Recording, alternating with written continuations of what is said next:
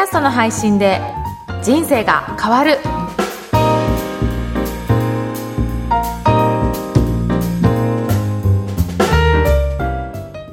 こんにちは、小ラボの岡田です。こんにちは上田です岡田さん今日もよろしくお願いしますよろしくお願いします。今日はどんなテーマですか？はい。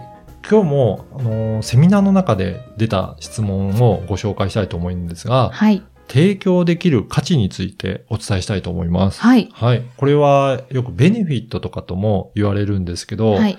やはりなかなか皆さん、えー悩みの一つとして売り上げが上がらないとか、単価を上げられないっていうようなご相談もちょこちょこいただくんですけど、うん。それって、まあどういうことかなと思ったんですけど、自分自身のその提供しているサービスや商品の価値をうまく表現できていないっていう場合も多いかなというふうに感じたんですね。はい例えば、すごいいい商品を持ってても、うんその商品とかサービス、んあの、使った時に、どんな効果、どんな結果がな、出るのかっていうところが、しっかりお客さんに対して伝わっていないと、うん本当に欲しいと思ってもらえなかったりすると思うんですよね。うんそんな時に自分のサービスは、えーどういった価値があるのかうん。だから機能的なことではないんですよね。はい例えば、ポッドキャストだと、うん。あの、音声が再生できるとかっていうはい。機能ではなくって、はい。それを聞くことによって、今まで知らなかった情報が聞けるとか、うん。その、声で聞けるので、その人の人柄が分かったりとか、うん。まあ、それでファンになってもらえるっていうような、そういった価値がありますよ。うん。っていうような、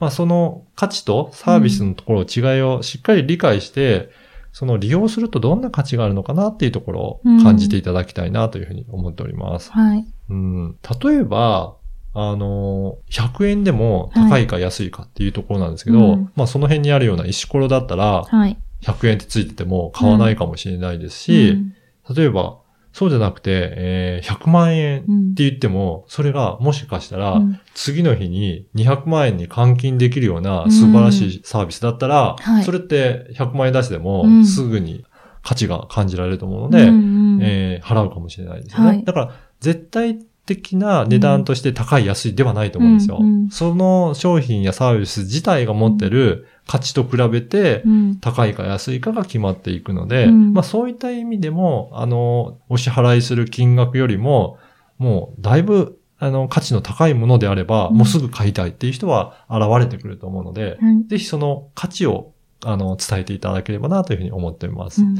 うん。ちょっと関係ない話になっちゃうかもしれないですけど、前に長野県に行った時に、はい。あの、ある、こう、施設で、隕石が売ってて、普通のなんか石ころに見えるんですけど、うん隕石って書いてあって、はい。えー6000円ぐらいだったんですよね。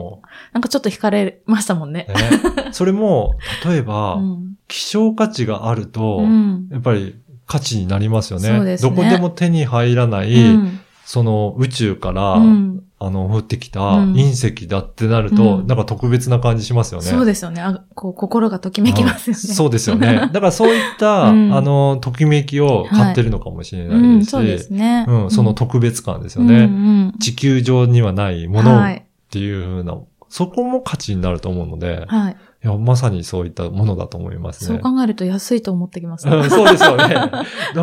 地球上にこれだけ石があっても、ここ、そこにはない。宇宙から飛んできたもの。それが6000円なんだって 言うと、安いかもしれないですよね。よねはい。なので、そこは伝え方だと思うので、そうですね。だから、あの、皆さんサービス、んすごくいいもの持ってると思うんですけど、それが伝わってないと、はい。本当にその金額払おうかなと思っていただけなかったですので、だから単価も上げられないっていうのはうん価値がちゃんと伝わってない可能性がありますので、うんぜひこういったあの効果がある。だから使う前と後、うんどれだけギャップがあるかっていう、はい。ギャップの大きさが価値になると思うので、うん。これだけ変化しますよということが伝えられると、それは素晴らしい価値になるかなと思うので。そうですね。うん。それ、あの、お客様に聞くと本当にわかるじゃないですか。そうですね。のどういう人がどういう風になったっていうのは、うんうん。すごく、あの、大きな価値だと思っているのと、あとやっぱり音声配信の価値、はい。それを考えると、ポッドキャストの価値って何だろうって考えたときに、やっぱりその人の人柄が伝わったりとか、その人の、例えば考えとか思っていることがより伝わりやすいっていうのが、あの、音声配信の価値。あとは、あの、配信する方も、聞く方も気軽っていうのが、すごく大きな価値だなというふうに思ってるので、これからもっともっと広がるんじゃないかなというふうに思ってます。そうですね。うんで、しかも、大手の会社が、そこにどんどんどんどん価値を追加してくれているんですよね。はい、そうですね。さっきもちょっと、この収録前にうんうん、ちょっと、上田さんの方にはお伝えしたんですけど、はい ADDC の番組も、はい。はい。Google Chrome 上で、はい。ADDC スペース、ん。ポッドキャストって入れると、そのまま出てきて、はい。その Chrome 上で再生もできるんですよね。もう検索エンジンに入れてバーってこういろんなのが出てきた中にもう再生ボタンがあるっていう、あるってあれが感動しますよね。そうですよね。はい。今そんな感じでうん価値もどんどんどんどん高まってくるかなと思いもんで、はい。そうすると、ポッドキャストで音声を配信して、えっ、と、インターネット上に置いておくと、うんそれだけでいろんな人の、あの、はい聞いてもらうきっかけになりやすいっていうことに、うん今そんな状況になってますので、うんぜひ皆さんもね、そういった情報発信もはい。価値を感じて発信していただければなというふうに思いますね。はい。うんぜひ、ポッドキャストの配信トライして続けてみていただければと思います。はい。ということで、今回は提供できる価値についてお伝えいたしました。